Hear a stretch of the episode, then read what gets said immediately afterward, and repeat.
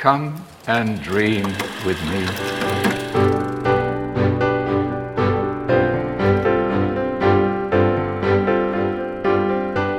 Hello, welcome to What Do You Want to Watch? The Explosion Network's premier media podcast. Every fortnight, we get together, talk about movies, TV, and online content, help you answer the question if Babylon wins no awards, did it even come out? Fuck you. I'm your host, Ashley Hobley. Join me today, Dylan Blight. Piece of shit. Babylon's a great movie. Everyone should watch it.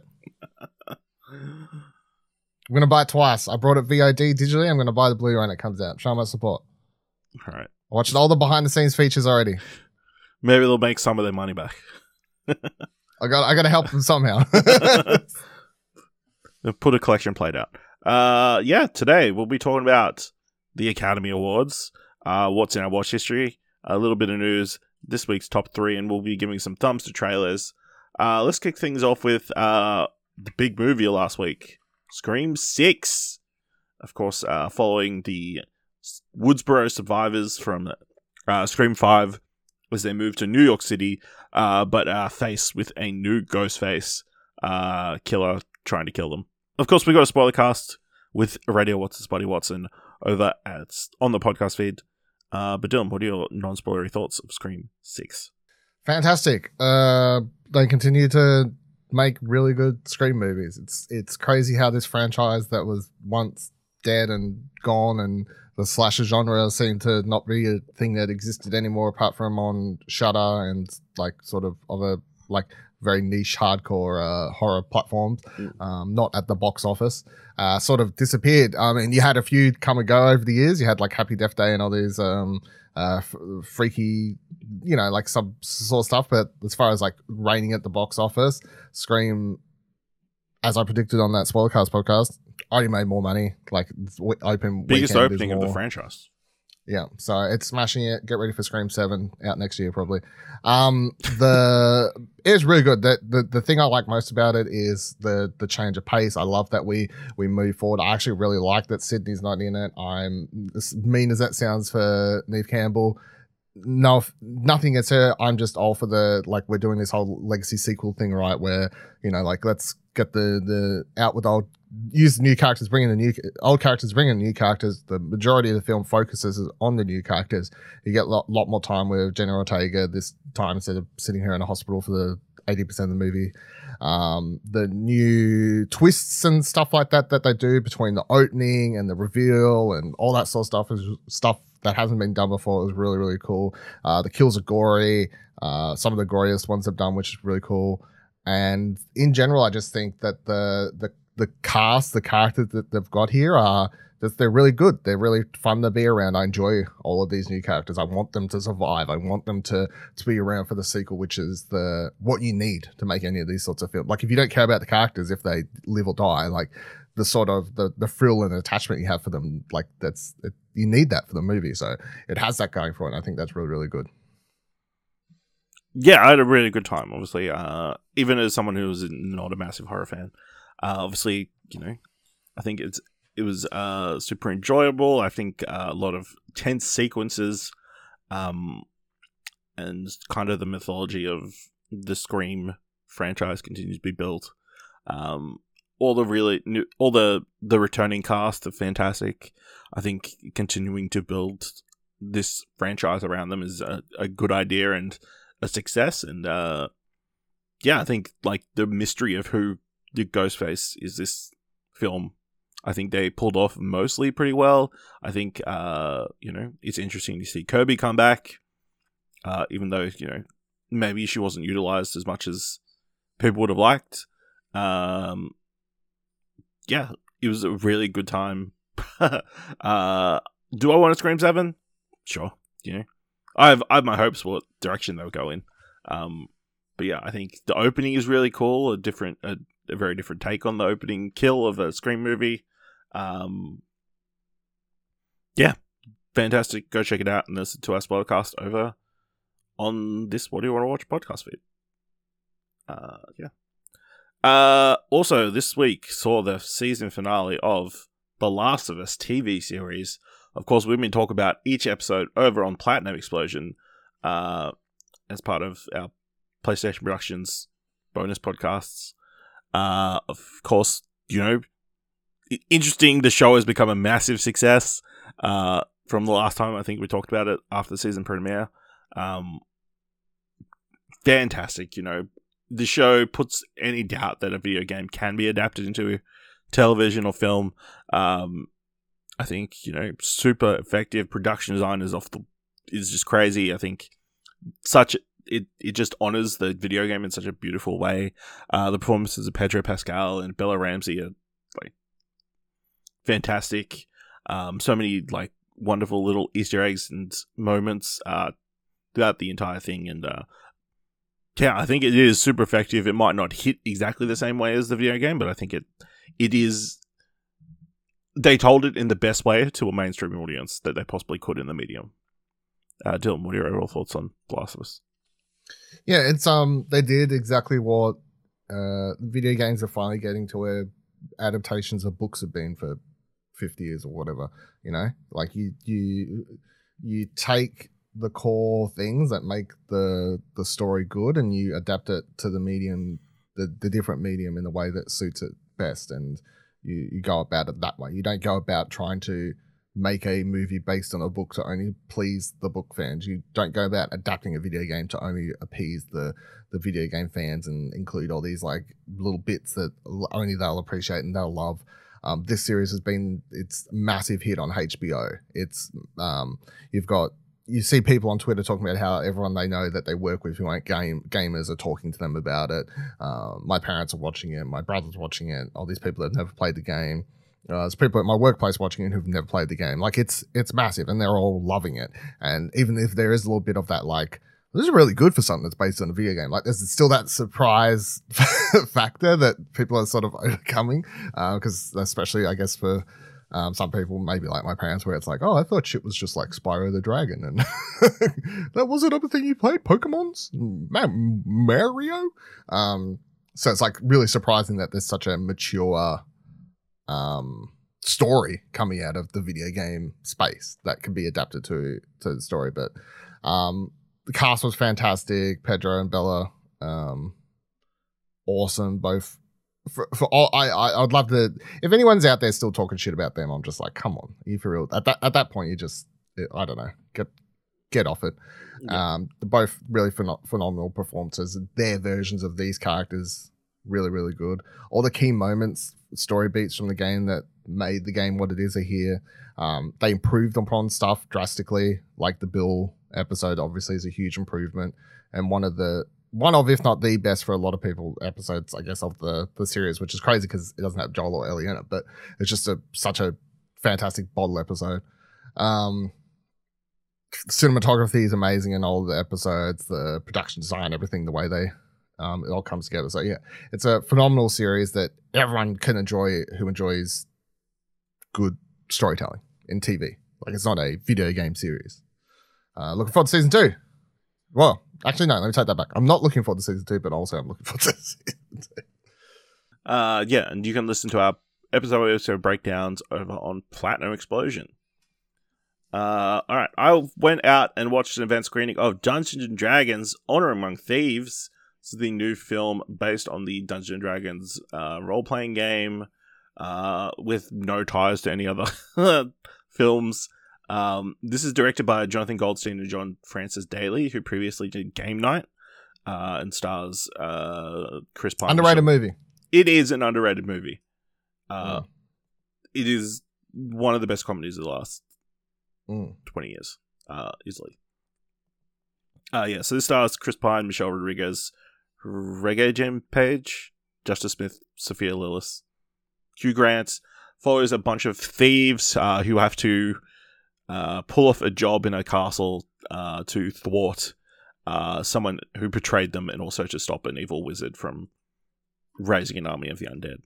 Um, this is like super fun, enjoyable fantasy uh, throwback. I feel like when people t- when people talk about a film like Willow, this is what I imagined it would be. uh because they talk about it being so much fun and reverent and that kind of stuff, and I think um, that's obviously having watched the TV show recently and- it being in a similar genre. I think the comparison kind of came to me. Um, but I think as someone who's watched a lot of Critical Role and like has a fairly solid understanding of Dungeons and Dragons, I feel like there's so many different references and elements brought in. Um, so many great gags as well. They've got um, it's just very funny. Chris Pine like doing his Chris Pine stuff, you know. Uh, you know the funny funnier moments from like when he's Kirk and that kind of stuff is so prevalent here, and he's playing like a bard, which is quite you know he'll sing songs and like has a lute, which is kind of ridiculous and that kind of stuff. Um, Michelle Rodriguez, fantastic, you know, playing just the classic barbarian and just fucking shit up constantly. Um, and then Hugh Grant is like hamming it up big time. She's he's he's an absolute delight. Uh, not quite Paddington 2, but I mean he's right up there. So, um, he's. he's I gotta be honest. I had no idea Hugh Grant was in this, and suddenly my interest in this movie is like doubled. yeah, uh, yeah. I think you know. I don't think some of the action. I don't think the action is the most excellently shot, but it's serviceable. There's some really fun action set pieces. Um, I mean, yeah, they just use a lot of the Dungeons and Dragons elements so well, and like you could believe that uh, like a team. Uh, this is the story of like uh somebody's game that they're playing, and like you know we've got to come up with some we've some way to steal this from this. How are we gonna do it with what we've got available here? Um, what spells are we gonna use? What like items do we need to collect and that kind of stuff? Um, lots of yeah, like I said, lots of funny gags. Um, yeah, I think it's a really great time. Um, I'm looking forward to seeing other, hearing other people talk about it when it comes out. So, um, oh, I probably should look that up. It is coming to cinemas. I want to say 25th of March. So what? I'm, I feel like I've seen the trailer a million times at cinemas, so it better be out soon. 'cause 30th I'm of March. the Trailer. here in Australia. Uh, yeah, just a really fun heist film, really. Um, yeah, that incorporates Dungeon Dragon in such a really fantastic way.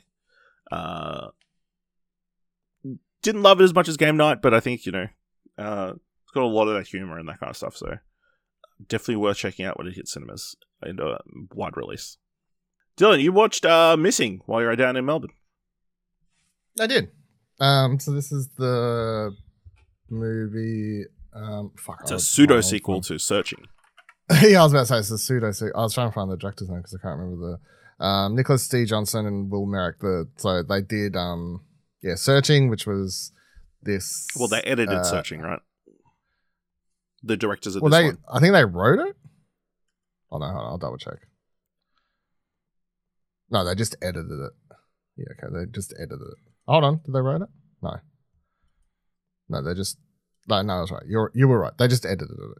So it's like a yeah, so it's like a continuation of that same style and um that they created for searching, which is this hey, it's um through the you know the webcam someone's like looking for their looking for emails looking for these things and trying to work out where they um i can't remember what was searching i can't remember was it a it was his da- daughter I believe think so. it yeah. was. yeah so that one starred um john cho his daughter goes missing i think and then like he's like looking for her trying to like look for her emails and whatever else and find out where she's gone and if she's run away and stuff really really good movie um I think a lot of people didn't watch it because they're like, I, I hate the whole found footage type feel and stuff, but it was done so well that um, it's a lot better than that if you if that stuff turns you off. Missing similar. So missing is uh, stars um, uh, Storm Reed as this young teenage girl uh, who her I think she's 17 or something in the movie. She's not legal to drink is a part because she has a party at the start of the movie, of course. But she's a teenage girl. Her her mother goes on a holiday overseas with her partner, um, who uh fuck, I can't remember the actor's name. Anyway, it doesn't matter. Um, he they go overseas and then like they have a whole sequence where she just sort of has a party and they do this whole like you know a bunch of edit. It's edited really really well. The same as searching where it's like intercut with like Snapchat footage and all this sort of stuff. And she's drinking and w- whatever else. Um, and then she goes to pick up her mum and her partner from the airport. None of them turn turn up. She rings the the hotel where they were staying at, their bags are still there. Um, he's he's uh, like they never checked out. They never come back. So then she has to try and figure out. She tries and calls the American embassy there. They're like, oh, there's only so much we can do because, you know, legal reasons. FBI doesn't have jurisdiction here, et cetera, et cetera, et cetera. Got to fill out this form. So then she still takes it upon herself. And uh, the way she goes about it is uh, she basically looks up a, um, what would you call it? Like one of those apps where you can get people to do small jobs, like pay people to just like clean your house and you know like l- little sort of jobs. She looks up the equivalent for uh, for I can't remember what country they go to. I can't remember. Anyway, they um looks it up for there, like contacts someone there, um and begins like calling this dude and like paying like hey can you go to this hotel and try and get the security footage hey can you like do this so she's got someone on the ground floor that she's like sort of calling and contacting and uh, and, and meanwhile she's you know google mapsing stuff and tr- trying to work out how the to the password for her mum's Gmail so she can get in and try and see uh, where they've checked in and all this sort of stuff. It's it's really good. I feel like if you like smart thrillers, um, the way it, everything sort of comes together, I feel like is very like it's a it's a yeah it's a crowd pleasing thriller that would have been a lot better to watch with a larger audience. I feel because it was me and like one other person in the cinema uh, when I watched it. But I can imagine watching this with a, uh, a larger audience, sort of thing, and people like sort of like cheering and like not at, at certain stages as she sort of clicks onto and discovers things and has these moments and whatever else. But um, yeah, it's it really good. I enjoyed it. I would suggest watching it. I would also suggest watching Searching because that is also very good. All right. Uh, and then you watched the first couple episodes of the upcoming Stan series, Lucky Hank, starring Bob Odenkirk. Um, Lucky Hank. So, Lucky Hank is the uh, new series starring Bob Odenkirk, where he plays a. Um, he's at a um, what do you call it? Like a yeah, American college or whatever. He's like the head of the it gets it, you start getting into all these like American terminologies and stuff about their college system, which of course sort of goes over over my head here in Australia. But it's like he's the he's the head of this certain section, and um, he sort of hates his job, and it's very evident from from the start. He's a he's someone who wrote one book that was a not a hit, but like it was successful enough that people said he was a really good writer. Um, you get in the first two episodes that I've watched the the idea that his um, his dad was a like much more successful writer or um, who like doesn't really talk to him at all, and he's had like a really bad relationship with his um, dad throughout that. He has a bad relationship with his daughter at the time. Time um, he's a bit of a grump, but not in the way that like he's a curmudgeon. It's just like you, I can see the series going forward and like him just making decisions that are going to work out well for him. Like there's a he, there's a part in the first episode where he thinks he's going to get fired and he's like sort of happy about it. it's like he's sort of just o- sort of over it. Um, but the first episode and what you see in the trailer that sort of spurs the events, I guess, as they start is that um, he's doing a creative writing class or whatever, and he basically tells this kid that everyone here sucks and um, no one here is ever going to grow up to be like a, a really great like he, he crushes everyone's dreams and then of course uh, they all start tweeting about it and then parents are like asking for him to be removed from the school and all this sort of stuff. Uh, meanwhile by the time you get to the second episode um, they've got uh, his uh, his uh, like a, a, fr- a friend he had from college or whatever back from his day when he was uh, like writing his first book and his other dude's writing books. That dude's gone on to be a lot more successful and he's like coming to speak at his college and they have a whole like sort of back forth relationship because he's sort of jealous of him or he thinks other dudes uh like making fun of him for still working here and all these sorts of stuff. It's really good. It's it's it's a dramedy, like it's funny, but like it's a comedy drama. Like there's the the combination of things. Um all the characters are really good. Uh you've got basically the main groups would be so you've got Bob uh, Bob obviously a main character. Um, you've got his wife as well, who's she's very much the opposite of him. It seems like she's very like looks for the best in every scenario. She's like sort of I think she works at a um a high school, I guess, or whatever, younger kids. Um, and she's got her own issues that she's do- dealing with there. So there's like a crossover with both of them dealing with issues at schools at different age groups and stuff like that. Um, his daughter, uh, well, their daughter, who's just got a fucking idiot of a boyfriend. who, of course, they don't like, but that's the whole thing. Uh, and then you've got the group of uh, writing teachers that's part of the department that Bob Odenkirk's character is in charge of. I think there's like five of them there. Um, a bunch of them are quite funny. I, if I can remember the actress's name, I'd call them out. But one of them's just like hits nothing but zingers of smart ass remarks, which I quite enjoyed. Um, but like the, you know, some of them do like po- po- uh, po- poem classes or whatever you want to call that, and other ones do different sorts of creative writing classes and these sorts of things. Um, and then you've got the principal or the de- oh, the dean, I guess is whatever the fuck they call it. So this is where we get into the whole terminology thing, but the dean of the college or whatever, and that sort of stuff. So um, I really enjoyed it. Uh, obviously, I really I'm a bit of a I don't know. I really like Bob Odenkirk. Of course, he's in my favorite show of all time. So I was looking forward to watching this nonetheless. But um, yeah, I think it's very funny. I like the direction that the the show's heading. I like all the characters so far. I like the the mix of the like the unsolved issues between both him his family being his dad that's being into that then also causing issues between him and his like daughter like which isn't like a new story like obviously that's done in a lot of shows that sort of unsolved trauma affecting and stuff like that. Unsolved trauma between his years of not thinking uh, thinking he could have been a much more successful writer and all these sort of things but then mixing that with the the comedy of the show and uh, is, is quite good. So um yeah i'm keen to watch more. I think you would like it as well if you want me to. I think you would enjoy it. Uh, I'm being keen to check it out when it uh, launches on Stan. That's a good question. I should probably check that as well.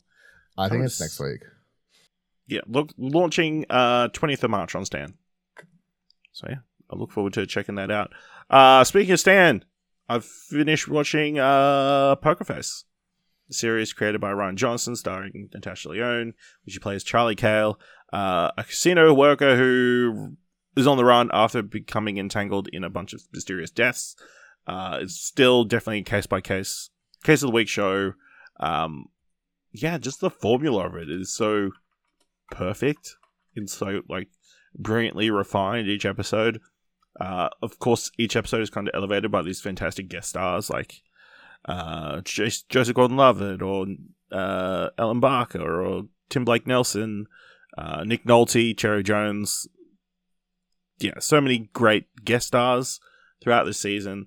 Um, of course, Charlie has this innate ability to detect lies, um, and they find lots of different creative ways to utilize that throughout the season. Um, yeah, just a fantastic show. This season finale uh, is a brilliant wrap up to the season. Um, plays around with the formula of the show a little bit, uh, but then kind of leaves on a note that clearly sets up a season two, um, which I'm looking forward to because you know it's a good time. Each episode is like its own fun little movie that you can enjoy. Yeah. You know, i'm very keen to like it's just i because you're only like it's two a- episodes in, right? Yeah, because it's, a, it's a fun show, and I keep like, be, I I watched an episode the It's like, oh, I'm too episode. depressed. No, no, like as I'm in I was like, much, or I'm having too No. much fun. I don't want no, to. no, as in a fun show, as in I'm watching it just for enjoyment. Compared to I've got all this fucking like screening stuff, like Lucky Hank sitting there, and I'm like, I should probably watch that instead. Oh, okay. That sort of thing. It's a choice, It's not unobligated, Troy. obligated. Yeah. Uh, yeah. So you know, it's fantastic, and especially and fantastic throughout the entire season. Um, The second episode I did watch the other day was fucking fantastic. Though there you was. go. it was I, a gas I- I need you to get to the barbecue one because you know, there's a hilarious joke in there that you know I know you'll very much appreciate I'll get there. eventually. Uh, yeah. So there's that. Uh, also watched The Kid Detective. So this is a you know a, a murder no like a mystery film starring Adam Brody as a like one of those classic kid detectives who like you know would solve like childhood mysteries like who stole the the lunch money from this kid or whatever. Um, yeah, those books. who Nancy are- Drew. yeah, Nancy Drew esque character. The Dudley twins. No, wait, that's the wrestlers. Um, whatever they're called. Those those, those twins or whatever. Yeah, so he grows up and is still trying to be a detective. Um, but it, it's you know it's it's a formula we've kind of seen a, a few different iterations of recently. Uh, but yeah, I think Adam Brody is really enjoyable. I think the mystery that he's trying to solve of this He, of course, classic thing. You know, he does has all these like very small crimes that he's trying to solve, uh, and then uh, somebody comes to him with a murder to try and solve. So, uh, him using his like kid like tactics, I guess, or it's more like uh, small detective ideas to try and solve a murder is interesting. Um, but he's also like haunted by uh, his former secretary got kidnapped as he was a kid, and that kind of was the pivoting point of his whole life. Like, um, this one mystery. That Is this a TV series or a no? This is a movie? film. Yeah, okay. So I thought it was really enjoyable. It's like a like ninety minute like thing. Uh, Adam Brody, I think, you know, very good, uh, and lots of uh, yeah. The mystery is is uh, enjoyable, and it has a pay uh, satisfying payoff in the end. So, all right, that's everything in our watch history. But now we need to talk about the the big film event this week, the 95th Academy Awards. Uh, Dylan, did you watch the Did you watch the ceremony? No, I've only watched the highlights of the time. Uh, overall, I think the ceremony was pretty solid. You know, um, I, I assume you would have issues with it because it hit your number one. It it did your it uh didn't take your number one request in it in uh on board of last week of like not mentioning last the events of last year's Academy Awards at all. Uh, featured very prominently throughout uh Jimmy Kimmel's monologue. Um, I watched that. I mean, I'll tell you right now, that monologue sucked. I mean, it was a Jimmy Kimmel monologue, you know. Yep. I think it was it. It definitely there was an element of it being very safe, like for the most part, like uh, lots of like similar, you know, award show jokes that we've seen before. Oh, the show's running overtime. Let's uh let's pick things up, you know. Lots of lots of jokes about not wanting to waste time, but then uh, you know wasting time by telling the jokes about not wasting time. Um, but yeah, obviously a night that all, you know, everything everywhere all at once, crowned as uh, best picture, with a bunch of different wins, um, lots of uh, beautiful speeches, uh, seeing the Daniels on stage, crazy. they won three awards last night amongst themselves. Uh, yeah, I, you know, very satisfying end to the season. What do you think of uh, the Academy Awards this year, Dylan? Um, yeah, I didn't like the. From what I saw, I thought the show was pretty average. Um, as a show, uh, the award winners were mostly like I have no complaints about the majority of them. My main hang up's going to be the supporting actress, not which we can get to in a minute if you want, but that um that'd be my main sort of problem. Um, but yeah, the the the show itself is just it was driving up the wall from all. I I watched like half an hour on my lunch break, and then I watched some clips like while I was at work at different points and come off. At one point, I open it and I see fucking Jimmy Kimmel just like harassing um Oh, Kamala Malala. So yeah, um, I mean, I must admit that it's it's very funny. Him asking her if she thinks Harry Styles spit on Chris Pine, or Chris Pine spit on Chris Harry Styles. Yeah, the most ridiculous question possible. that woman did not get what she got shot in the face, Yeah, right? She's for world peace. She's a Yeah. icon for women's rights around the world and countries where they're still stoned to death. but did Harry She's Styles getting asked about- Chris Pine? No, Let us know. it was it was it was fucking cringy. I, I, mean, it was cringy, it. like that whole segment. I mean, I hated it. I mean, it wasn't timed out perfectly because obviously they had to redo the stage so they could have Rihanna uh, perform. Um, not gonna say I hate everything that like I don't. It's not like I hate f- fun bits. Elizabeth Banks up there with Cocaine Bear, funny. yeah, that was probably Funny. the most memorable presenting spot of the night. Having Cocaine Bear then come down and Continuing fucking like um, over continue to overran the annoy. joke. Yeah. Yeah, fucking.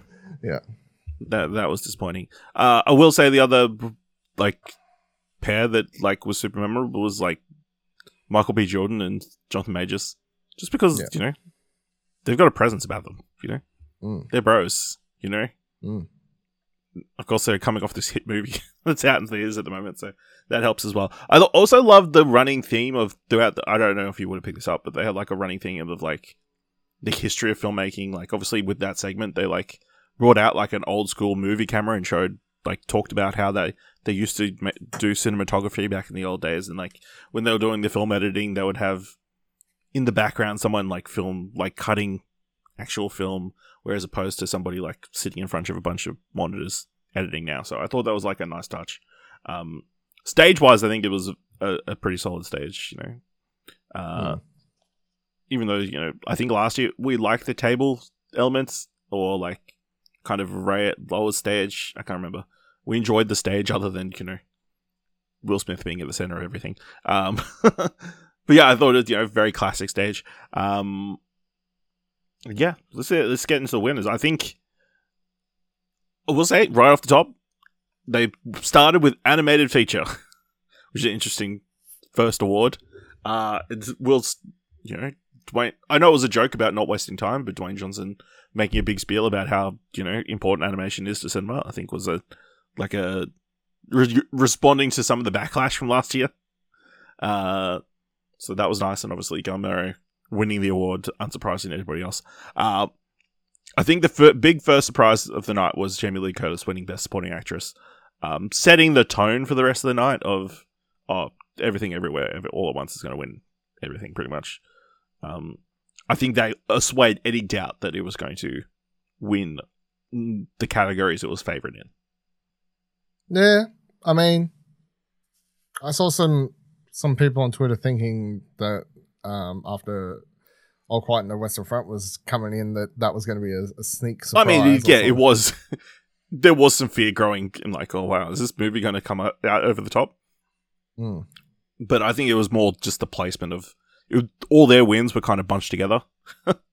uh, not to say that they they definitely were the surprise winners of many a few categories. Like, I don't think anybody was suspected they were going to win score or production design. No, So, but yeah, you didn't like made- Jamie Lee Curtis winning. Why? no, why you I, got nothing is it. Jamie Lee Curtis. Um, I wanted Stephanie to win. Is my Oh yeah, yeah, that's your big thing. But you know, yeah. They've been- It's nothing against you know, Jamie. Jamie Lee again, it's Curtis. a industry veteran thing. You know, yeah. It's No. finally our chance to give an award to Jamie Lee Curtis, who's been in the, in the thing for decades. yeah. Well, I'm- also, I'm sup- you know who would have guessed Halloween's Ends would be mentioned during the Oscar telecast. so many weird things they mentioned when they're walking up on stage. Factoids, yeah. yeah. I know you got to kill weird ones, space, but, Um, but yeah, I mean, like she's it's nothing like I like Jamie Lee Curtis, nothing against her, and she's been like a bit, she's a very vocal supporter for the movie and like everyone in it outside of herself. So, do you think I- that's what I it think- was? Like because she's kind of weirdly become the face of that movie. No, I don't know. It's weird because she's won at other places too. So Yeah. um, Don't, I mean, she what- gives a great performance as well. Like, but it's not. yeah, as, it's not like she, it's not like her performance is bad. it's, It's, not just as I- I, showy as like Stephanie's is. I don't think Stephanie's even that, like Stephanie's is Like- no. Hold on, hold on. Jamie Lee Curtis is fucking showy. Yeah, I guess. Yeah, Stephanie's is both showy at times, but then highly emotional at others when she's. I mean, hers is. Hard. I think Jamie Lee Curtis. I mean, it, because Jamie Lee Curtis isn't directly tied into the family, it's like isn't as emotional. But you know, there's an emotional stuff. Like everybody just loves that hot dog fingers world. No, wrong. Stephanie should have about, won not only for that scene where she marches down the corridor, but then also bringing the movie home with that scene with her mum. I mean, she had the best clip that they use. Mm. So, I will say thank you for bringing back the clips. You know, I feel like it Mm. always builds the Yeah, yeah. builds the anticipation and like especially for some of us who haven't caught everything it's like although I, you know they pick the most spoilery parts of the movie They usually do. So it's lucky I didn't watch it all because. Oh, I mean, to be fair, I don't know if I have to watch Banshees of Inisherin anymore. It didn't win any awards, so it must be a shit movie. i mean yeah, if, yeah. you're lost Is this also is, is this the, is this the first year that the Explosion Network's best movie won uh, Academy Award for Best Picture? i think so off the top of my head uh yeah Actual factoid trivia, therefore. yeah i mean does we all suspected everything everywhere all at once would win did it do you did it take away some of the surprise of the show like you're like oh everything. No, I, uh, we I wanted it to win, but I wasn't. I actually wasn't maybe as dead set as you. Well, yeah, because you put Fabelmans as your prediction. So Yeah, well, yeah, exactly. So I wa- like I was happy it won, but I Yeah. I still maybe I should get past this because the, uh, the Oscars definitely has shown in the last few years that it's it's not voting like between this Coda, Parasite. Like there's a few like sort of wild card winners recently. Um, Shape Water. that yeah, Shape Water. So yeah, but me picking like thinking Fabelmans definitely comes from a the ninety plus Old years school, yeah. prior to that of that's that's the movie the Oscars would have as best picture. Uh, yeah. So you know, great speech from Jamie Lee Curtis. Of course, Ke Quan went up. Uh, I'm surprised he was surprised that he won. um, that was Just gets up stage and he goes another one. yeah. I can't believe I swept. Uh, Yeah. I don't think I there's any award that you didn't win. Um, yeah. that was really beautiful. Uh, also, really cool to see Troy Kotsur, and you know, I think they obviously um, because of Will Smith not being able to appear, uh, they had to switch up the tradition of like the previous winners like presenting the awards. So they like did the pairings, uh, which probably worked because you know, Ariana DeBose with Troy Kotsur would probably you know, not to say Troy Kotsur couldn't have presented an award by himself, but I think having somebody to bounce off with helped as well. And like, it was a little bit weird that there were a few like the presenters stayed on stage and like, you know, uh, but I'm sure that's like a time cutting thing as well. Yeah. Um, Shout out to Harrison Ford. Harrison Ford, like, what a pick, star of Shrinking. Uh, that's what he's known for. Uh, presenting Best Picture. Um, yeah. I guess yeah. Are you surprised? West All Quiet on the Western Front was the surprise packet picking up four awards. No, it's a really good fucking movie. Uh, yeah, well, It sort of my came out mistake. of nowhere. I To be fair, that you. like it's it is. I know we. Did, I think I t- said this on the the episode we called with the predictions and stuff, but it was. It's just weird to me as someone who like watched it, and then it was only I swear in the last couple months everyone's like, man, this movie. Pretty fucking good, eh? it's, it seems to have very much been this year's most unwatched or like like the, the movie that was nominated that most people were watching and going, oh, that's cool. Like this best picture nominee is actually good. Hey, like everyone, uh, all the other movies I feel like most people had watched or like had heard about or whatever, All Quiet just seemed to be the one that maybe because it just randomly appeared on Netflix and it was like, ah, it's another war movie. Yeah, it didn't get the big push, at least at launch, Mm. that you would expect Netflix to have for like an Oscar contender. Uh, Yeah. I don't think they so- realized what they had. To be fair, Yeah, that's that's the key. They didn't realize what Yeah. they had until they saw the critical response, and then they kind of like, you know, obviously they took advantage of realizing what they had and were able to uh, Yeah. turn it into four Oscars. So, um, but yes, I'm very surprised they won for score again. Um, you know, rip Babylon. Uh, uh, and then production design as well. I think that was very surprising. Uh, I think Babylon. Uh, also surprising Ruth Carter winning for Black Panther.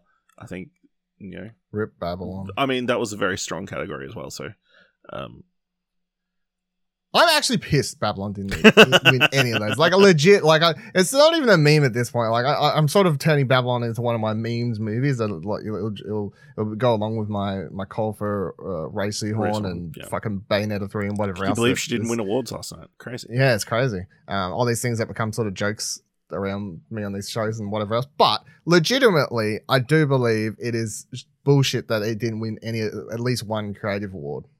The fact it didn't win score is fucked. People need to open their ears up. Yeah, they love the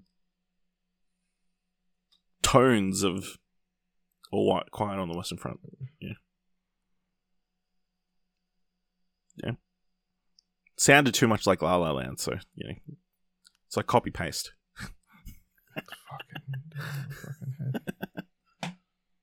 I'm watching. I'm watching behind the scenes feature. Right, they're talking about how in the costumes. Fun fact, right, for Babylon, that they um like they would uh, old mate would still wear sock suspenders even though you couldn't see them in the movie because the costume designer put so much effort into making all the costumes authentic. Mm. That's an Oscar winning decision. Apparently not. you know, real Oscar winners, you know, know that you don't need to do that. They had a real snake on set for the snake scene. but I don't think there's any animal handling ask Oscars. so- Maybe there should be. Maybe there should be. right? I mean, there should be a stunts category at the very least, but um, there should be a stunts category, yes. yeah. Uh, Navalny won for best uh, documentary. Yeah, surprising. Surprising. I mean, Um, very good documentary for that one. it is a very good documentary. Again, if maybe it's again it's a time and place element as well. Like obviously, Fuck Russia. fuck Russia still. Yeah, like you know, this, you know, They're this like, is a we chance. will not allow your uh, fuck, Opposition what's old mate's name?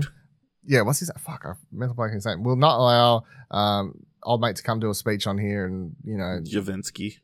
I wanna you've, say. you've, yeah, Lev- yeah, Levinsky. I can't remember his first name. Yeah. Um, last name. yeah. Uh, the we won't allow him to do that, but we'll give the award to Neverlini, Never Neverlini. So we're sort of like fuck Russia secretly. Right? prominently. But yeah, Yeah. that was uh, very sweet because obviously he's still being held in prison. So, uh, Yeah. uh, so that was cool. Uh, did you see the uh, the moment with the best uh, live action short winners? uh, no, I didn't. So the obviously it's about I saw the winners, but I didn't see the moment. If there's a moment, Yeah. So yeah, they got uh, the Academy to sing "Happy Birthday" to the lead actor who's got Down syndrome. So that was a very because it was his birthday, and everybody joined Nice. in. I thought it'd be cringe. did they get did they get the rights for that or I think that's currently in the public domain now. Holy That's shit? That happened in No the last few. Okay, several years. Yeah. missed that memo. Uh, so that was very sweet. Uh, what what are the key moments? Uh, did you see the musical performances? Uh, some of them, Rihanna, Lady Gaga. Poor uh, Lady Gaga was fantastic, even though very stripped down and toned down. Like, uh, didn't start off like this massive ballad, but slowly built into it. Very good. Out of the Mm. performances, I think she's probably top. You know, Mm. um, seeing list actually hearing that applause song from the Diane Warren movie that nobody watched. Feel like they messed up. They should have had the Turning Red song in there, the boy band song. That would have been a cool performance. Uh, and then you've got Naatu Naatu, which obviously won the award. Yeah. But they got a bunch of white people on stage doing the dance. Yep. Which I haven't seen the movie, but and I know it's at a British wedding, but I feel like this is a missed opportunity.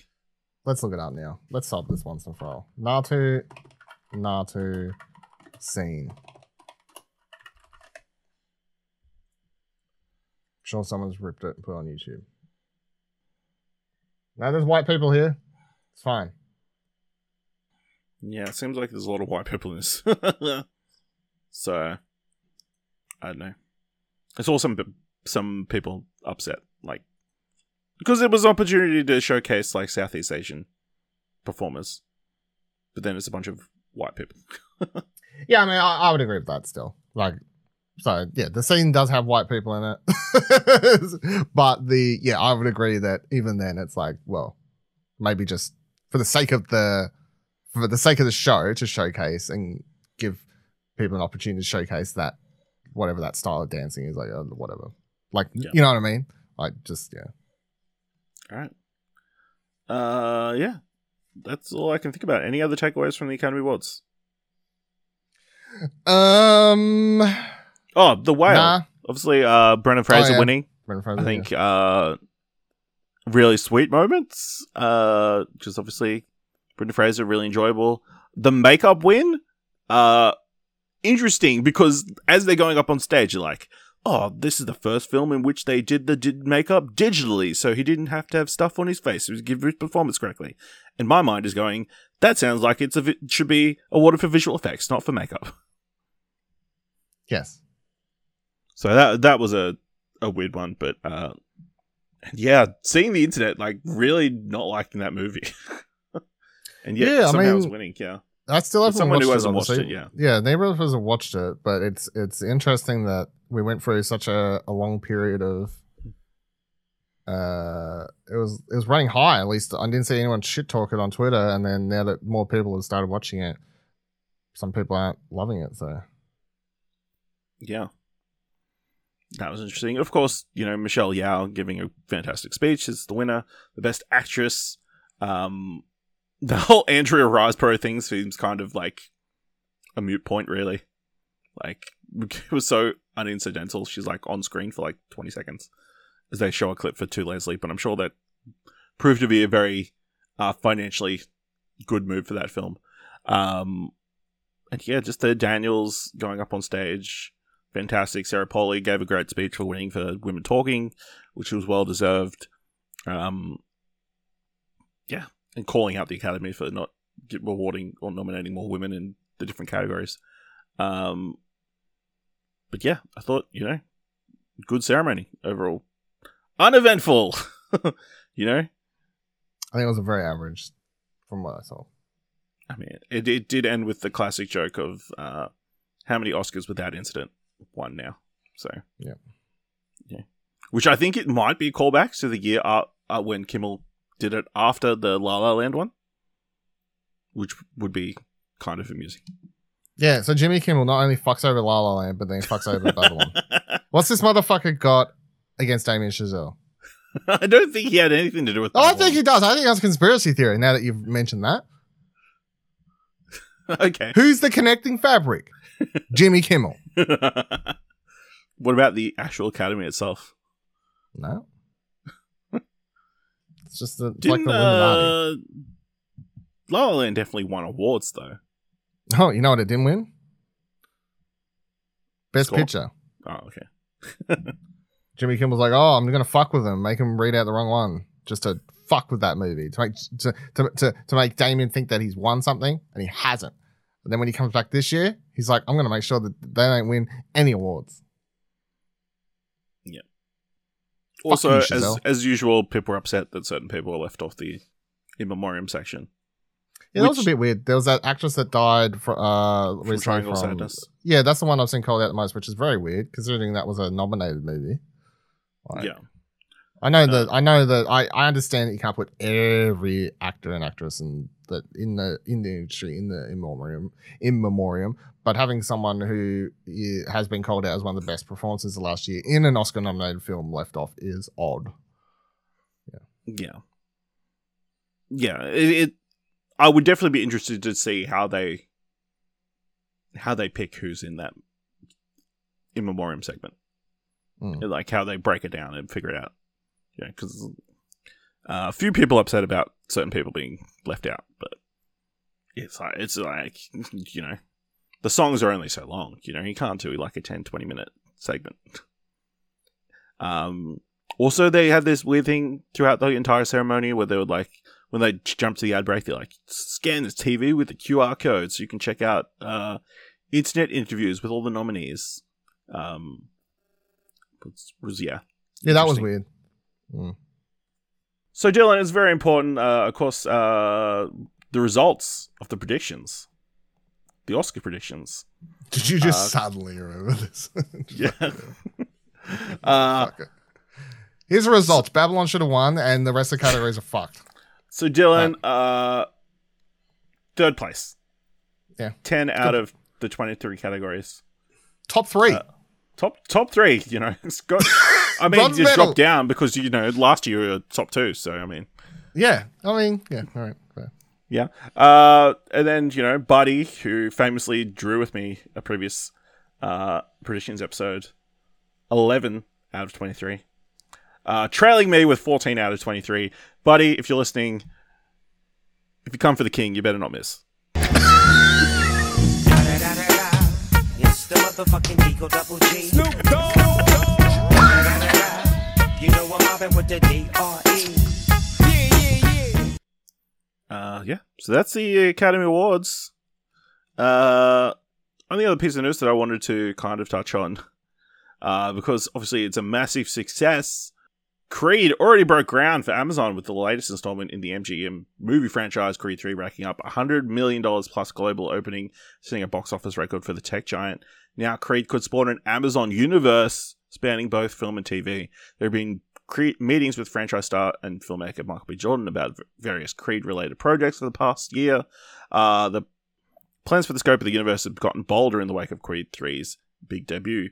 Uh, details are sketchy because some of the conversations are still in exploratory stages, but we hear that an animated series connected to the Rocky IP uh, is in the works and there are ideas for a companion live action series. Also percolating is the potential project centering on Adonis Creed's daughter Amara, who was played by deaf actress Mila, Mila Davis Kent in Creed 3, making her film acting debut. Dylan, do you want to see a Creed expanded universe? It's on my list of things that I wanted, but I'm not against it. Like, you know what I mean? Like, it's not. I wasn't up at night going, you know what? Fucking a Creed anime. you know. Um. Well, I I think, I think if done right, it could be good. I think if if you you have the potential to to tell these more short, you can tell these like more action packed sort of stories and more of a fun vibe. You can set up Yep. sort of more larger than life villains uh, introduced into the Creed verse. Probably set them between the second and third movie if you was to pick a a time period that would make sense. I, I feel like that would be a good place to to make that show. Um, what was her name? Amara. Yes. Yeah. Um, that obviously, since you know reading off the news story, that's what I was sort of hinting at now. Spoiler cast or whatever else. Obviously, the or our thoughts on the last episode. The the idea of the the franchise continuing with that character makes perfect sense to me, and I'm I'm all for that. I think having the franchise continue with even with Michael B. Jordan in it, but he's got a limited role. Yeah. He's a writer, director. He's his character's still in it, but as just the father figure. But with uh, um, like the idea of a a yeah that that's such a just different direction for the franchise with someone getting into that in itself really is like some daredevil shit without sounding weird like it's like Yeah. imagine like yeah really like she, she becomes this kick-ass boxer um you gotta so now it's a female lead uh person of color female lead with a who's deaf Yeah. like that's like How do you that, do that? how Yeah. do you do that? That in itself is super interesting, but also just takes the franchise in a, in a whole new direction. I feel like, and um, you take the franchise in the direction of women's women's side of the sport, and that introduces all these different stories and stuff you could do around like how what's it like to be a, a female in the the boxing world compared to the the very much artistic male centric side that yeah, we've had not million the- dollar baby. Yeah, not million and not million dollar baby. So um, I feel uh, that I'm totally down for. I think like that makes total sense to me and it it is cool. The the animated show with the anime influence didn't need it. I could see it working, Yeah. but yeah, I would set it between two and three and just introduce a bunch of random villains and like fights that he had and because it, it doesn't matter. Yeah. You can fit. you- There's Yeah. enough gap there. You can do whatever you want. Like Yeah, absolutely. I think uh, it, it makes sense. Also, I feel like an animated show would work more for Michael B. Jordan because he doesn't need to work out and try and be Yeah. Creed. yeah, Um, exactly. So that probably helps. Um, I guess it really depends if they wanted to do a Creed, if they want to make a Creed four, which I suspect they probably do want to. Uh, but then you could set it after after Creed three and like I don't think so. I think Yeah. I don't think his character keeps like his character's meant to be retired, right? yeah, but you know, He comes out of retirement for Creed Three for a certain. I mean, then a- you open up for the redemption story of you know I don't think he needs a it could be redemption story. yeah. I don't. That's what I, I I would say between two and three. I mean, that makes the most sense because you know you you see the you could see the actual rise of him to become the one of the greatest boxers of all time, which you Yeah. just get kind of told throughout this that he was. yeah, and you can just invent like more wild characters that would fit. More and then you could also look more at. Bianca's story as well. Like, Yeah, yeah, music stuff. yeah, I think yeah, there's lots of different possibilities to explore there. Yeah. I think the Amara idea is, uh, Yeah. they definitely hint hint heavily at it towards the end of the film, um, and that would be a very interesting direction to go. Uh, especially, I don't think it would be a film. I think as a TV series, it would work uh, very well. Mm.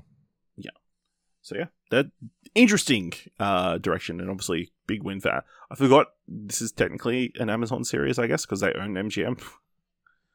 Uh, but as well, yeah. So, uh, all right, let's move into some thumbs for trailers. Of course, you can find all the trailers that we're going to talk about this week in the show notes below, or over at explosion.com, uh, where this podcast is hosted. uh, first trailer for this week. No Hard Feelings, directed by Gene Stupnitsky, uh, starring Jennifer Lawrence, Andrew Barth Feldman, Matthew Broderick, Laura Benanti, uh, Natalie Morales, Scott MacArthur, and Ebon Moss Bachrach. A delivery driver, desperate for cash, accept a Craigslist ad from a couple seeking someone to date their painfully awkward teenage son. Dylan, what do you think of the trailer for No Hard Feelings? Um, I'm going one up, one down. I feel like there's some in this that seems fun. Uh, Jennifer Lawrence doing sort of the physical comedy aspect of her getting punched in the throat is quite amusing to me. Um, but there's also just a weird, the weirdness of like her trying to just fuck this 19 year old for her for because the parents are like, you know, this kid's like just in his shell. Um, he's just a bit of a nerd, so he needs to be fucked by a hot chick to get to get out. Like, there's an element of like weirdness around that as a um like that being the the story. Hopefully there's more to it than that, and that's not actually the real the guys. And they hint at that obviously. She's there's a part in there where she's like, he's just such a sweet guy and all that. I don't know, like so I I, I feel Yeah. like obviously that's not the but it's just the way the trailer comes across is just like sort of like fucking nerd, like get some get fucked by a hot chick and all your life problems are solved. Solved, and, yeah. yeah, and you'll you'll be fine. Um, yeah, so I'll, I'll go one up, one down, simply because I feel like it could be fun to watch Lawrence in that role. Because that part at the end did make me laugh out loud. That was the only part of the trial that I thought was quite funny. Just the him like "fuck you," slam. I thought that was quite funny. So, um, yeah, what do you think? Yeah, I give it one up, one down as well. I think it, you know it's it's it's very rough at times. Um, of course, the premise kind of reminds me of the the rom com Failure to Launch with, I think it's McConaughey, Kate Hudson, Mm, off the top of my head. Like where he's right. a Yeah, he's a dude who you know hasn't got his life together or whatever, and she comes in and tries to get him to pull his shit together. Mm. Uh, is it McConaughey? Because it's isn't that How to Lose a Guy in Ten Days? hold on, I'm fucking That's failure to launch. It is Mahoney. Okay. Maybe they paired up multiple. Sarah Jessica Parker? Matthew Mahoney, no, Sarah Sarah, Pa- Jessica Parker, that's- and Zooey Deschanel. So it's Sarah Jessica Parker. Bradley Cooper's also apparently in it. Oh, which I didn't know. interesting. And Kathy Bates. Uh, so yeah, I, I think that's the scene that got me to laugh each time is her driving the car. How many times you watch this? Huh? How many times you watch this? like twice. Okay, you're like the thing that got made me laugh every time. I was like, how many times you watching this trailer? the, the two times I watched it uh, is her driving the car and the train's coming, and like the just look in her face uh, of abject terror. Uh, it's quite amusing. Uh, so yeah, I I, I liked uh, Good Boys, which was uh, the director's previous film. yeah, Um, I, I never got around to watching that. So yeah. Uh, so yeah, this is coming to cinemas on the 22nd of June. Next trailer for this week. The Big Door Prize, developed by David West Reed, starring Chris O'Dowd, Gabrielle Dennis, Damon Gupton, Josh Segarra, Sammy Floralis, Djouliet Amara, Ally Maki, Crystal R. Fox, and Jim Meskimen. A small town is forever changed when a mysterious machine appears, promising to reveal everyone's true potential. Soon, residents start changing jobs, rethinking relationships, and questioning long health beliefs. Dylan, what do you think of the trailer for this one? uh one up, one down again. Solid like I just it was a weirdly paced trailer, I felt. I was I was waiting for the I don't know, like I was waiting for some I just I didn't get a full idea of what the purpose of this show is or what the idea of the show is. Like it's it seems to be uh like everyone's there's a machine magically shows up everyone in this town at least starts looking at the getting their these little cards that come out there, and for some reason they start believing them. But the part that I guess didn't work for me is there's no part in the trailer that says like why do people suddenly start believing this? Like a card shoots out and says you were meant to be a barista or whatever. Like that's your life. Why are they then suddenly like swerving their whole life? Um, and then the whole trailer builds towards, of course, him, Chris O'Dowd, um, like flipping over his own card at the end. And I guess the hint is he's meant to be a fucking motivational speaker or a teacher or some shit. I don't, I don't know like what the, the thing was. But I, I found the trailer a bit confusing. I'm not against the idea of the show, and I like Chris, obviously. Um, so I'm I'm willing to like keep my ears and eyes open for more, but I'll go one up, one down for this trailer. Uh, I'll go two thumbs up. I think it was a well put together trailer. I think it re- has a lot of mystery around it, and maybe what isn't explained is the mystery of the show, and like, uh, will it be explained in the pilot or, um, the first couple episodes, like explaining why everybody. I'm sure it, that showing people, uh, actually succeeding with the what potential they're supposed to have is something that works better when you actually show it in the show rather than showing a snippet of it in a trailer. Um, but yeah, I, re- I thought it was really good and kind of Chris O'Dowd like fighting against the idea and like saying we can be whatever we want to be, and like that's an interesting idea when you, there's a definitive answer apparently to what you should be.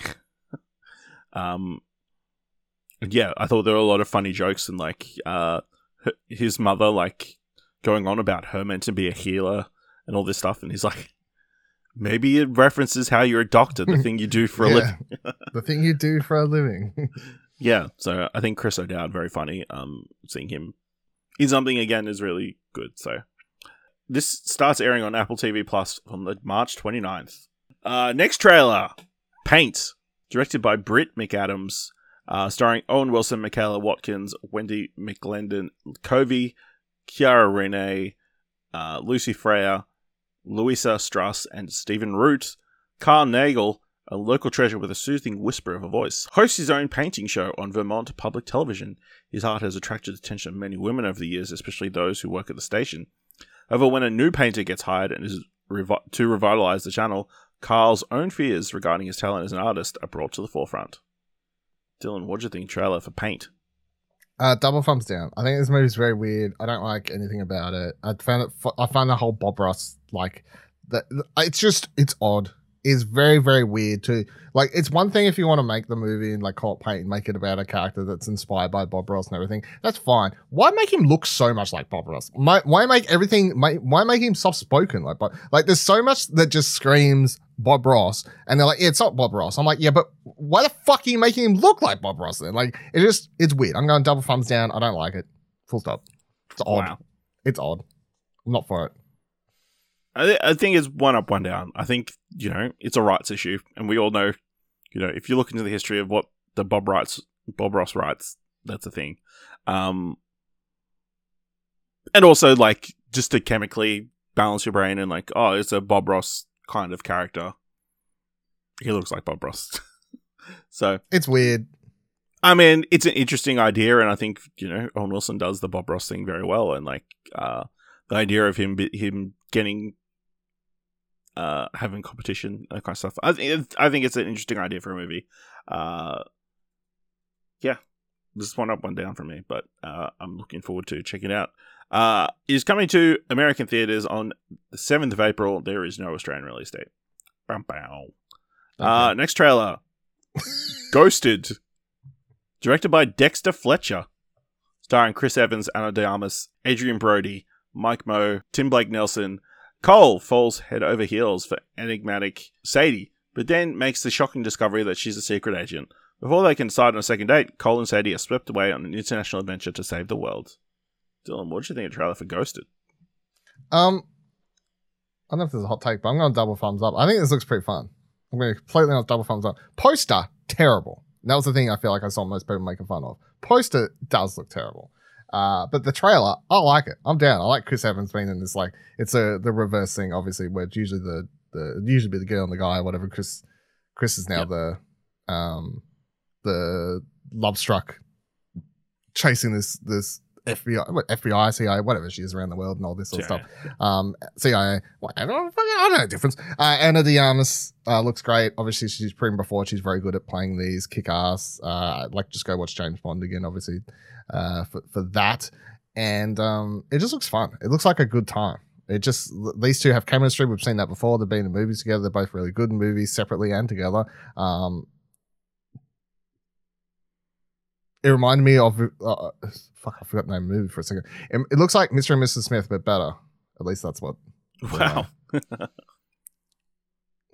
uh yeah, this two thumbs up for me as well. I think uh so the trailer dropped. Uh I didn't know anything about it other than it was Chris Evans and Ana de Armas. Uh start watching the trailer and I'm like, oh, this is a romantic comedy. This, you know, classic romantic comedy. This guy's going to cross country. The of course the title of the f- thing is ghosted. He's being ghosted uh by this girl he went on a date with. It's going to be this classic romantic comedy about her trying to find her, understand why she did what she did, and that kind of stuff. And then uh, it ends up being this action thriller. I feel like it's a the, the trailer is built to a pretty solid misdirect uh, as to what it's going to be, and I think the poster probably plays into that as well. Uh, I don't think you could tell that it's meant to be an action film. Um, No, yeah. I, and look, I, I didn't know that either. So that's like the swerve got me. I saw I saw the I only watched the trailer the this morning. Um, I saw the poster go up on Twitter days ago whenever I was in Melbourne, and I saw everyone shit talking the trailer, and I was like, yeah, that's fair. This trailer looks pretty like pretty bad. Uh, just like nothing about this trailer says anything about the movie. And yeah, I, I clicked play on the trailer, and I was like, okay, it's just a rom com with Ana de Armas and Chris, Shaw, whatever. And then the swerve happened. I was like, all right, I'm down. Like, it's, yeah, it's pretty fun. yeah, it's fun. Uh, it's fun to see Chris Evans like kind of doing the roles he, a role like he was doing p- previous to Captain America. Would be Mm. it, it definitely got that Human Torch like uh, his role in Blues kind of energy. Um, Scott Pilgrim. wacky kind of sidekick. So yeah, uh, yeah, I'm looking forward to this. So this is coming to Apple TV Plus on 21st of April. Last trailer for this week, The Little Mermaid, directed by Rob Marshall, starring Halle Bailey, Jonah Hara King, Daveed Diggs, Awkwafina, Jacob Tremblay, Javier Bardem, and Melissa McCarthy. Uh, the youngest of King Triton's daughters, Ariel, is a beautiful and spirited young mermaid with a thirst for adventure.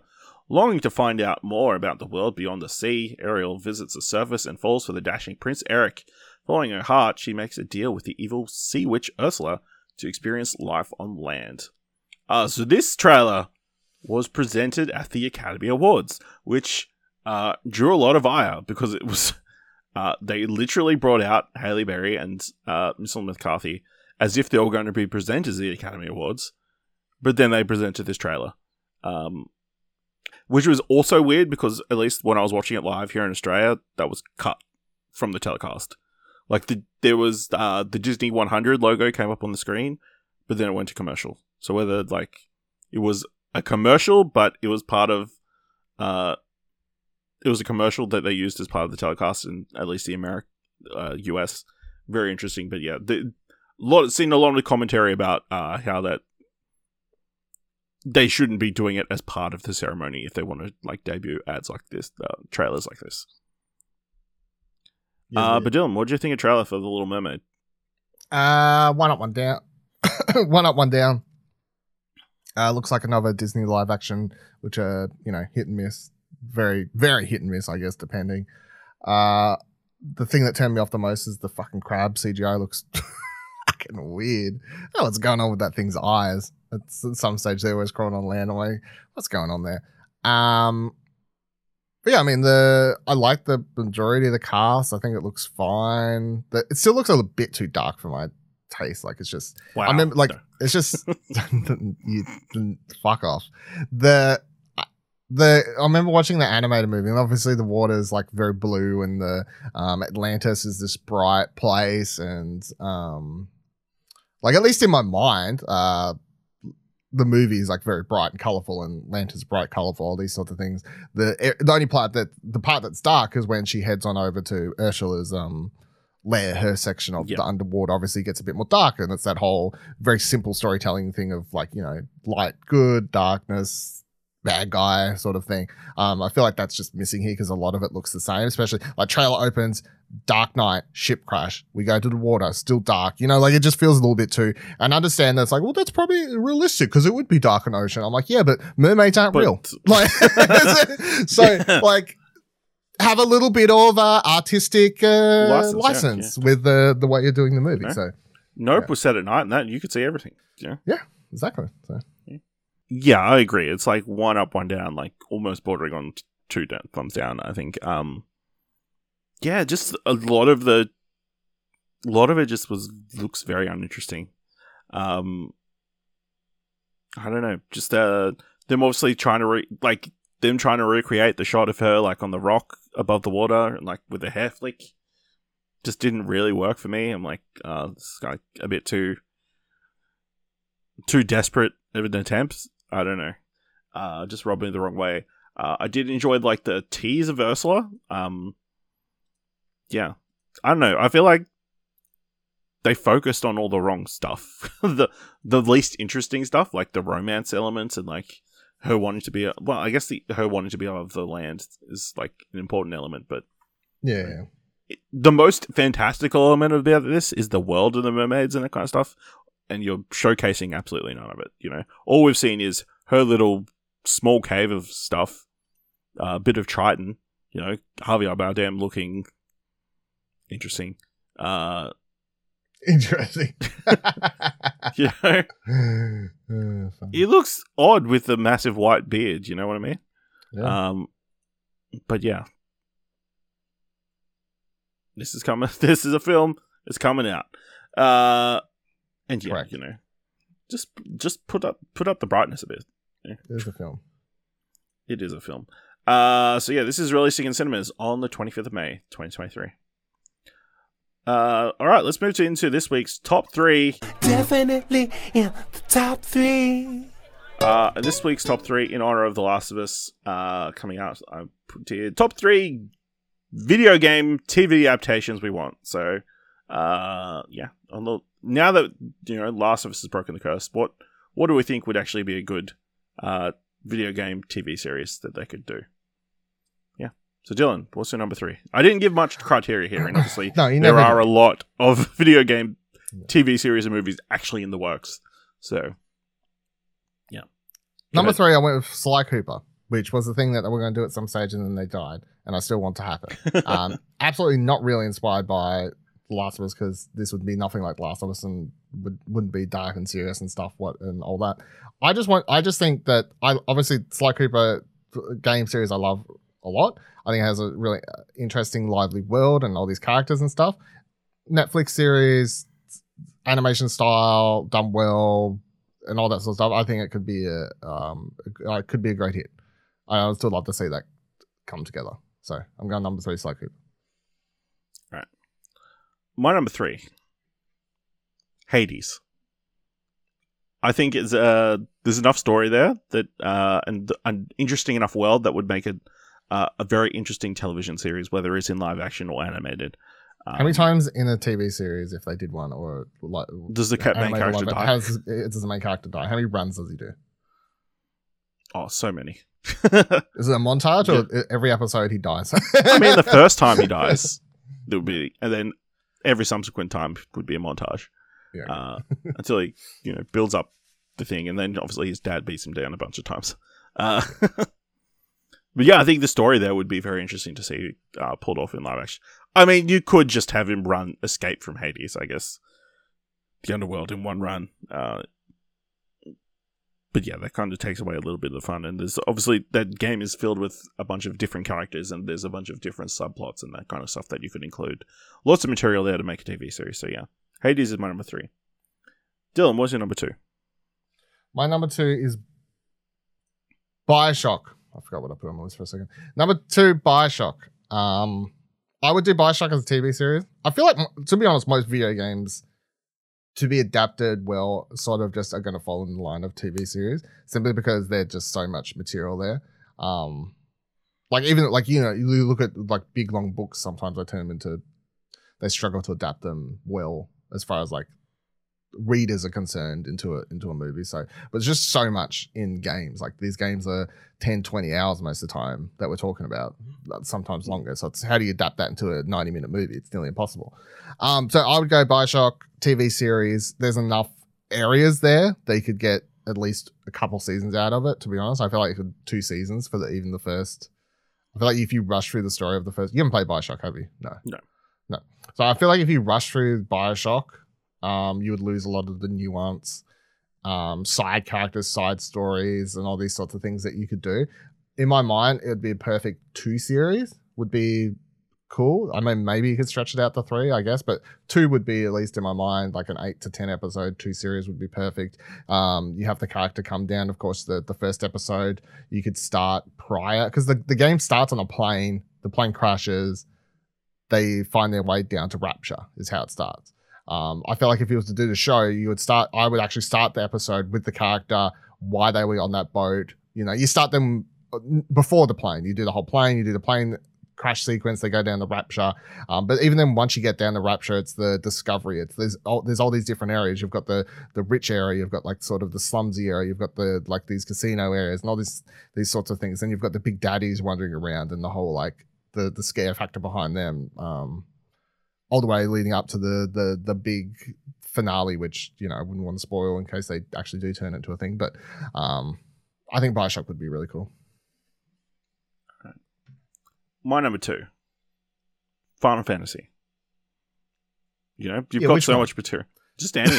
Start from the beginning. You know, What a bullshit. just some weird like thing with the, you know, black Crystals? mage and the white mage, like, like yeah, crystals. You know, uh, and then slowly work yourself up to you know, just do a limited series each time, and then like, you know, and then the build anticipation would kind of build for each uh, game. You reckon you could tell an entire Final Fantasy game story in one season of a show? I don't think necessarily one season, like especially the further along, but uh, at least I mean, the maybe the first couple, but yeah, like by the time you get down to like, um, um, if you're thinking about anything from like seven or six, no, six onwards, I'm like holy that might shit. take a little bit longer. Yeah, but, that's a long. Yeah, but then you break them up into like multiple subtitled series. I only do Final Fantasy X and you end the first season on the laughing scene. ha ha ha ha ha! Credits. Cut the yeah, why not? Let's go wild. Dylan, what's your number one? Number one, Life is Strange and Life is Strange Before the Storm uh, combination. Now, do I want to do flashbacks? I don't know. Let's let's just say, uh, producers, directors, feel free to talk to me. We can discuss this. But um, the you would definitely combine that the Before the Storm and Life is Strange one into into a into a full thing. But but do you have a definitive ending? Yeah. Is it Bay or Bay? It's Bay. Bold choice. My number one Pokemon. Give us a live action Pokemon TV series. Weren't they talking about this? Wasn't this like a Netflix like potential thing? Maybe. I mean, Netflix would be the ones crazy enough to actually Yeah. pull it off. Um, because, you know, they'd make a ton of subscribers probably. Yeah. But yeah, give us a, you know, What do you want the story to be? Is it a trainer? I Like, don't- What's the you know, uh, probably, you know, a trainer that would make the most sense. But you know, you could just go into any direction, like just expand on the Detective Pikachu kind of experience and like just explore a, a city or you know, I mean, if you want to go, if you want to stay true to this, the the the original game, you would just have someone trying to earn all the badges. You know, you would almost do an Ash esque story, except he doesn't get sidetracked so much. but yeah, I think live action Pokemon series that would be pretty fantastic. Unlikely to happen anytime soon because it would be hella expensive. Yeah. Uh, and I don't know what the rights are. but come on, give us what we want. All right, Dylan, this week, what do you want to watch? Um. All right. Uh, I'll give two answers because there's a the so I'll, I'll go. What I want to watch this week is Boston Stranglers out. That movie. I'm really I'm looking forward to watching that. The Keira Knightley one. Um, I like a good news thriller, whatever that category is. Um, and then let's go Ted Lasso as a TV series. Good choices. Good choices. yeah. Uh, I'll, I'll stick on your train of one of each. I want to. I'm looking forward to. I want to watch Shazam. Power, Power of the Gods. If you're listening at this at time to be fair, release, let's. I was about to say, let's let's be open and honest. You're watching Shazam. I am, but I want to watch it. yeah. Uh, and then shout out uh, on Apple TV Plus. Uh, Apple TV Plus, they've got a new series called Monster Factory, which is around a uh, Is this a wrestling wrestling school. Yeah, I want to watch this too. So, uh, yeah, it's on Apple TV Plus. It's probably going to be good. Uh, this was interesting, uh, and obviously, as wrestling fans, uh, that'd be good. I'm guessing you're not going to be able to see Pearl. Ah, I have no fucking clue if Pearl's going to come out. I hi, look, oof. look. I got I gave answers. I'm trying to give answers to this segment, a segment I forget exists every week. Uh, but I'm trying to give answers in this segment of stuff that I know I can watch. Will I? Can I watch Ted Lasso? Yes. Can I watch The Boston Strangler? yes. Cool. I look forward to that. Am I looking forward to Shazam? Not really. So I didn't say it. Ooh. Let us know what you want to watch this week. Uh, let us know your top three video game uh, the adaptations you want, or any thoughts on anything we talked about in this episode by going to explosion.com slash Twitter, or jump into our Discord at explosion.com slash Discord. If you want to help us out here at What Do Watch, leave us a review on Apple Podcasts or on Podchaser. Uh, leave us five stars. Anyone can leave five stars, or just tell people about the show. And if you like this episode, thought it was worth a dollar, head on to the Cove page at explosion.com slash supports. Thank you very much for listening. Until next time, keep watching stuff, I guess.